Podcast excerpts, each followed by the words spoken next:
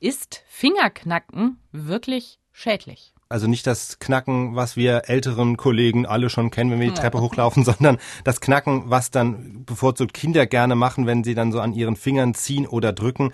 Äh, ich kenne das von meinen zur Genüge auch. Ich habe das Geräusch deshalb auch mal von zu Hause mitbringen können. Das klingt dann zum Beispiel so.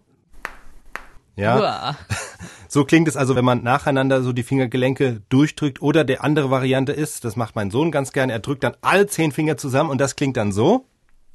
Ja. Wow. So. Also man kann das Geräusch auf viele verschiedene Weise erzeugen, wenn man an den Fingern zieht oder eben drückt.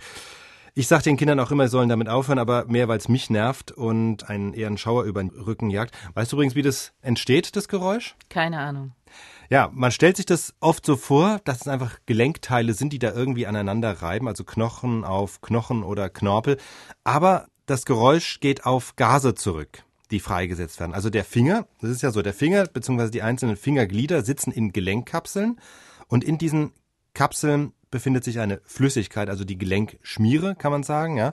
Und äh, in dieser Flüssigkeit sind außerdem Gase gelöst. Diese Flüssigkeit ist unter Druck und die Gase sind gelöst, genauso wie in der Sprudelflasche die Kohlensäure im Wasser gelöst ist. Und solange man die Sprudelflasche nicht aufmacht, sieht man die Gase nicht, weil die einfach gelöst sind. Erst wenn man die Flasche öffnet und dadurch der Druck abgebaut wird, dann kommen die Gase raus und es bitzelt. Und so ähnlich ist es im Finger auch. Also man zieht am Gelenk oder drückt es nach unten, dadurch dehnt man die Gelenkkapsel und erzeugt einen Unterdruck in der Gelenkflüssigkeit. Und durch diesen Unterdruck werden ebenfalls die Gase in dieser Gelenkschmiere frei, so wie eben bei der Sprudelflasche, nur dass es nicht zischt, sondern weil es im Finger drin ist, nur dieses dumpfe Knacken erzeugt, wenn die Gasbläschen platzen.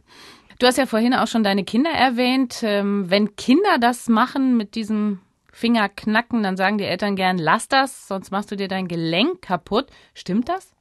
Also besonders gesund ist es wohl nicht. Ob und wie schädlich es ist, darüber gehen die Meinungen auseinander. Es gibt jedenfalls zumindest keine Hinweise darauf, dass wirklich Gelenk Erkrankungen dadurch gefördert werden. Also dass es zum Beispiel Arthrose begünstigt, dieses äh, Knacksen lassen. Denn wie gesagt, das Geräusch geht ja nur auf platzende Gasbläschen zurück und nicht auf wirklich harte Materie, die da aneinander reibt. Was aber passieren kann, ist, dass wenn man die Bänder und die Kapseln dauernd so überdehnt, dass die einfach mit der Weile ein bisschen ausleiern, was einfach für die Gelenkstabilität nicht so besonders förderlich ist.